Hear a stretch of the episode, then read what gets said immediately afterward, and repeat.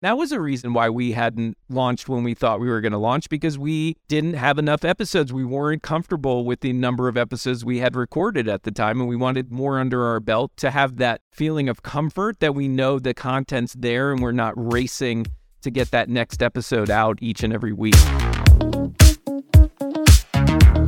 What is happening, everybody? Welcome back to another episode of Podcast PhD with me, Larry Roberts, and my co host, my ever faithful co host, Marc Ronick. For now, we'll see how long that faithfulness lasts. But yes, for now, I am your faithful co I'm kidding.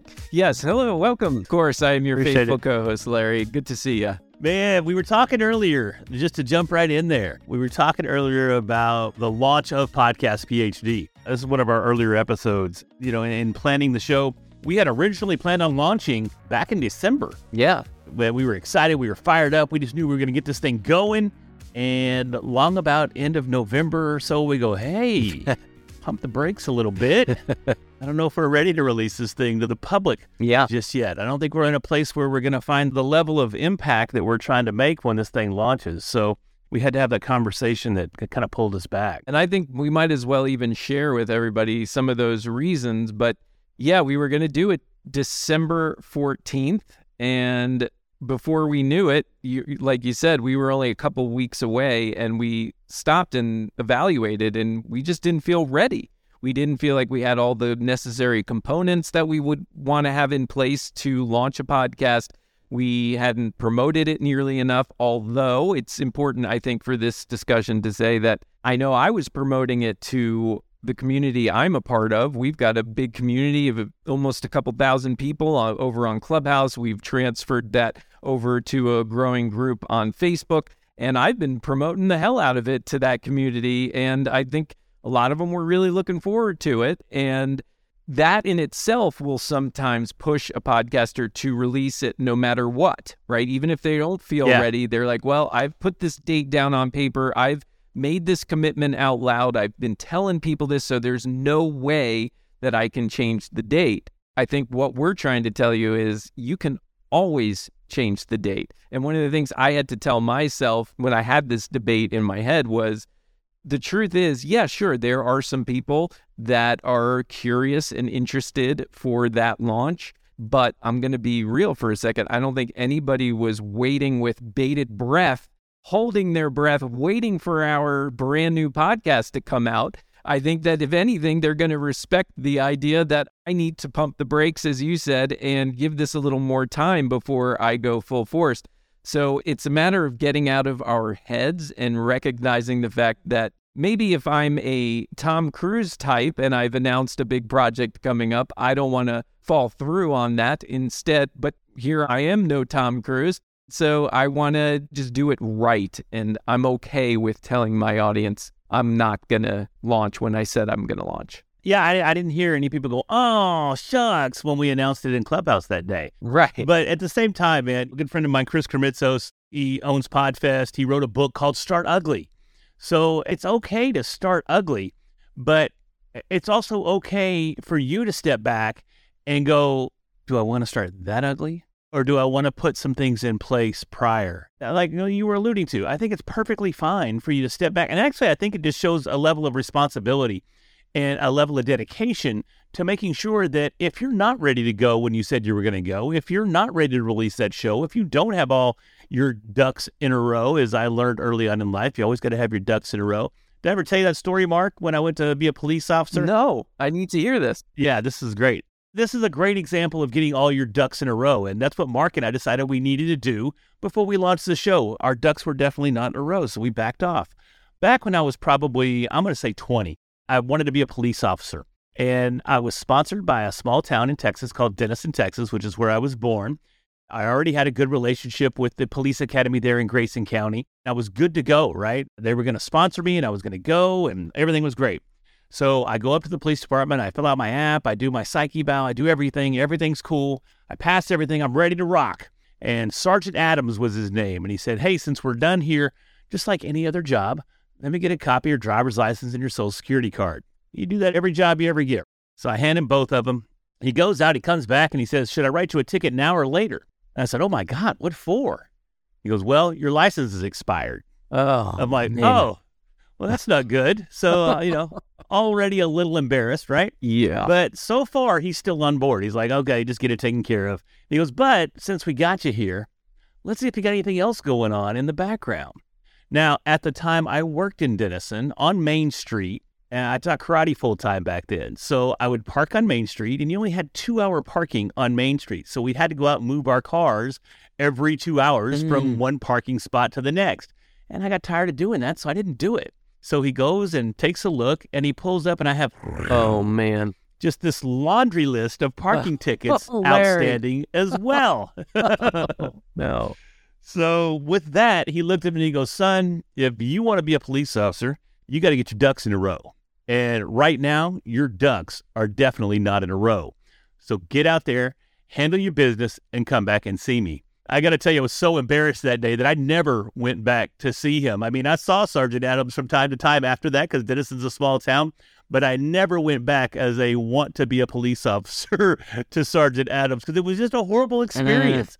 That's something that here I am, I'm 50, 30 years later, I still remember that like it was yesterday. Wow. I- I think we can all learn from that lesson to don't try to take action, don't try to move forward until all your little ducks are in a Yeah. I'm with you, Larry. And uh, yeah, I'm thinking about our ducks in a row and which ones we didn't have yet in that line of ducks.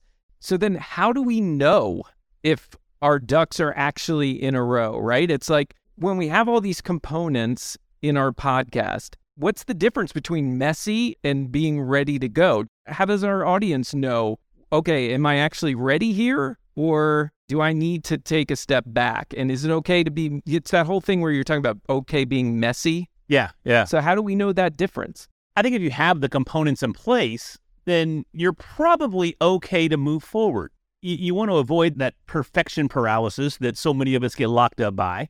So, at least from my perspective, do you have three to five episodes to release at launch? Do you have your cover art? Do you have your branding? Do you have a website? Are you doing a video show? Do you have a YouTube channel yet? Do you even have an email address? Do you have everything you need in place for listeners to potentially reach out and give you feedback? Do you, you have a podcast host selected? Do you have all of those basic components you need in place? And full disclosure for those listening, we didn't have all that in place. Right. And we didn't think we could get it all in place by December 4th. So if you have those things in place, your video may not be really high def. Your audio quality may be questionable. You may have a very basic microphone. You may have wished that you have some higher end equipment. That's totally different than having your ducks in a row, at least from my perspective. You, you move on. You start ugly, as Chris puts it. That's fine. But if you don't at least cover your bases with best practices, I think you have all the right in the world. And I think you have a responsibility, honestly, not just the right, but I think you have a responsibility as a creator to go ahead and pump the brakes a little bit, step back until you do have all of those ducks in a row. To me, if you don't have those ducks in a row, you are more likely to quit early in your podcasting career. I think that starting messy is okay and doesn't necessarily set you up for failure. Starting messy gives you that base to learn from those mistakes you've made to make corrections. But if you are doing it, I'm just going to be honest, if you're doing it half assed and you're launching with a half assed launch campaign, there is a good chance that you're going to start seeing things fall apart quicker and more likely to give up. So that is why it's so important to us. We decided, yeah, we got to do this the way that we intended to do it because otherwise it's this is just going to be a train wreck, right? So we recognized that. And that's why it's not a train wreck. Yeah. Is it? I don't know. No, no, but seriously, I mean, especially because we're doing a podcast on podcasting, for Christ's sake. Right. You know, if we're going to sit here and tell you how to podcast, we should at least, as the host and co host of the show, follow just basic, what are they called? Standard practices. Well, you rattled off a bunch of great practices in your explanation of getting your ducks in a row. And I think it's worthwhile recapping those a little bit because what are some of these effective ways to launch a podcast? Like, for example, you said have three to five episodes ready to go at launch. So let's talk about that. Like, yeah.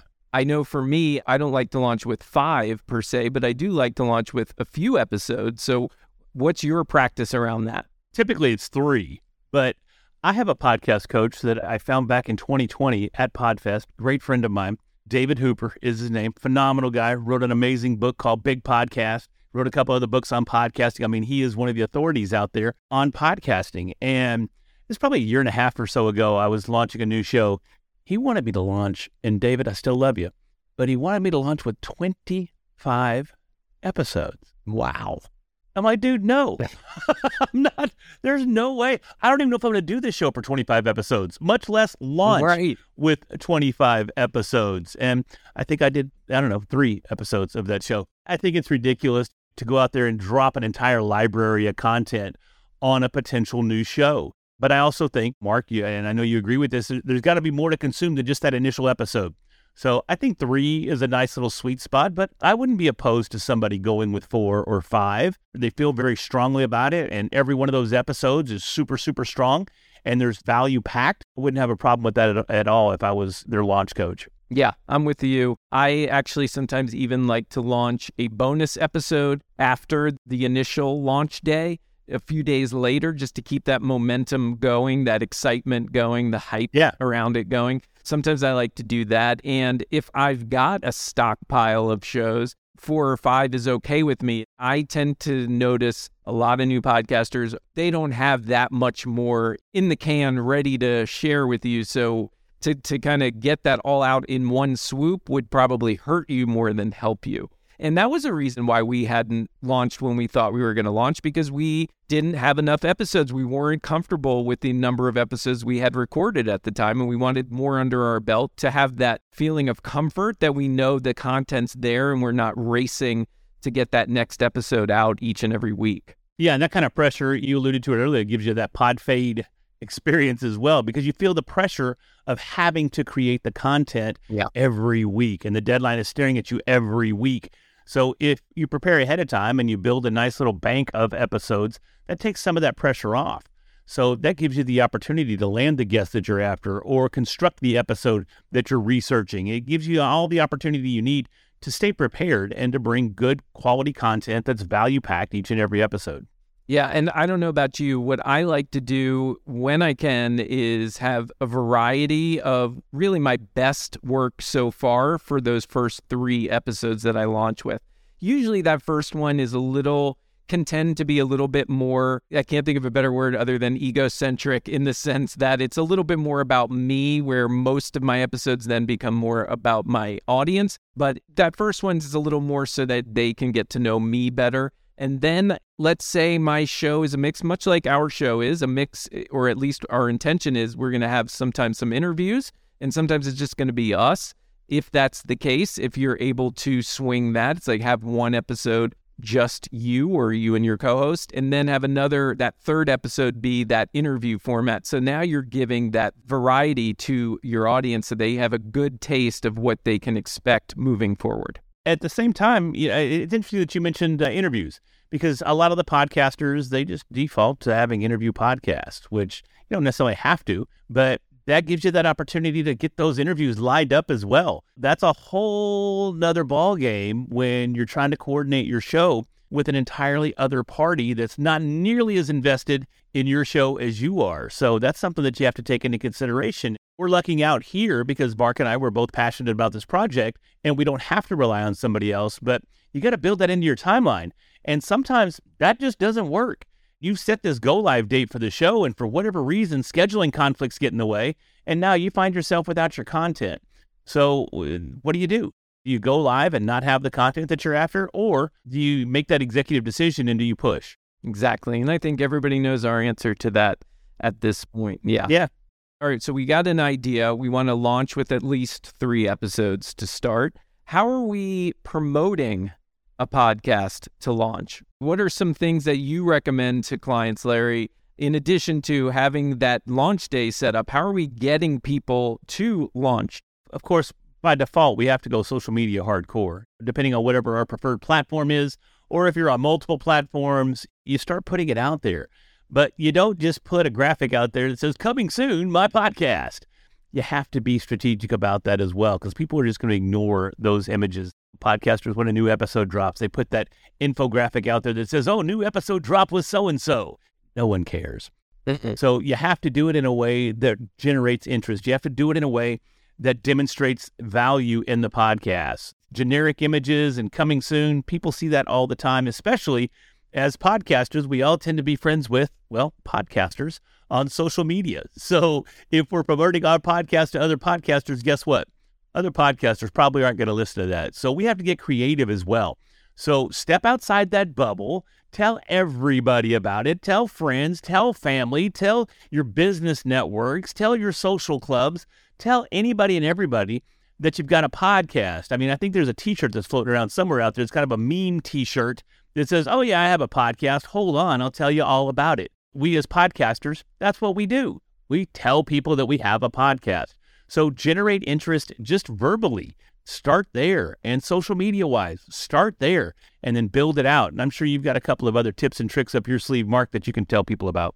Yeah, absolutely. One thing I like to do or encourage people to do is create a giveaway around your podcast launch. Do something where, so I like to use the website King Sumo. King Sumo basically facilitates your giveaways for you. It keeps track of everybody who signs up and it also creates some actions for people. So, these different actions you can ask people to do to earn themselves additional entries into that giveaway. So, for example, they subscribe to your podcast or follow your podcast, they would earn a certain number of entries based on your decision, the value that you believe it deserves. So if that's the number one thing you want people to do, that might earn them the most entries that day. The other cool thing about King Sumo is it gives your audience a chance to participate every single day. So you can add more actions each day for people to do to increase their odds to win whatever that giveaway item is. And I'm just going to say it. I know not everybody can do this, but the more valuable the prize, the better. Usually, monetarily speaking, that's going to be one that's going to capture attention. I've given away things like the Shure MV7, I've given away a Rodecaster Pro before. I'm not suggesting that everybody has to do that. Find something that's valuable for your audience and go for it, right? Don't be afraid to put a little bit of money into it because I have found when I've done it, when my clients have done it, that those higher ticket items, those high value items, will be a bigger draw to your giveaway, and that gets more attention on your podcast launch. Side note one of the things it's doing, King Sumo is capturing those email addresses, and now you can build an email list so that as you approach your launch, you can actually directly reach out to this new audience and let them know and remind them, hey, the podcast is coming on such and such a date please join me there. So I like to add those little extra nuances, those little pieces that get people excited, not just for your podcast, but about some other things that you're doing in support of your podcast. Hey, Marc, you know the one thing you don't give away? What's that? An Amazon Echo Dot. Why is that? Seems random, doesn't it? Man, I bought like three for a giveaway.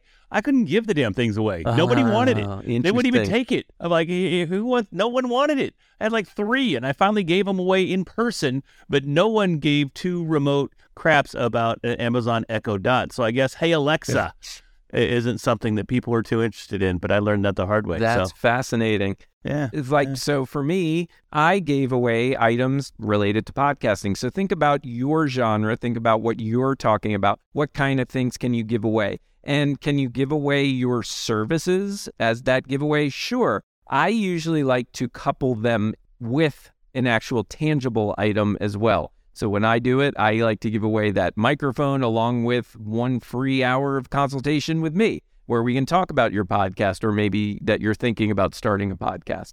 So find that thing that relates to your genre, relates to your topics. And if you want to do something like throwing in a service that you provide, yeah, throw that in there as well. I just again, it this is a matter of your audience knowing who you are first and getting to know you and wanting those services before you start giving them away. yeah, that's the thing. You know, nobody knows who you are yet. No, no offense to anybody listening, but odds are, unless you're just the cat daddy in your niche, your services aren't going to be that big of a draw right out of the gate. Now, once you've established yourself and you've got yourself a strong audience and you're promoting something else, then that, that's always an option. But yeah, no Amazon Echo Dots, and at least right out of the gate, not your personal Yeah. services. I'm with So- you. the whole point here is just make sure that if you're not ready to launch, go ahead and take a step back. Reevaluate where you're at. Make sure that you feel comfortable. You have confidence because if you don't have confidence in what you're doing, no one else is going to have confidence in what you're presenting either. So step back, take that little ego hit because you didn't make that deadline you initially set, and set a new one. Now, you don't want to do this time and time again. If you move that date, let's make sure we hit that second date. And I think Marc and I are going to go out of our way to make sure that we do hit that new launch date of what was it, January 4th, right? Yeah, that's right. Well, everybody knows at this point because we've already launched. Yeah. yeah, at this point. that date that we pushed to January 4th. That's it. You already know that, though. Right. That's right. and speaking of listening, thank you for listening to today's episode of Podcast PhD. And if you haven't already, please subscribe to us, follow us, whatever that platform is calling it that you're listening on. Please make sure that you are following this podcast so that you get a new episode each and every week that we publish. So thank you again for being here. Larry, thank you. Appreciate you and your contributions as always. Thank you so much, Marc. I appreciate it. Let's make sure our ducks stay in their row. Quack, quack, everybody. I love the quack, quack, everybody.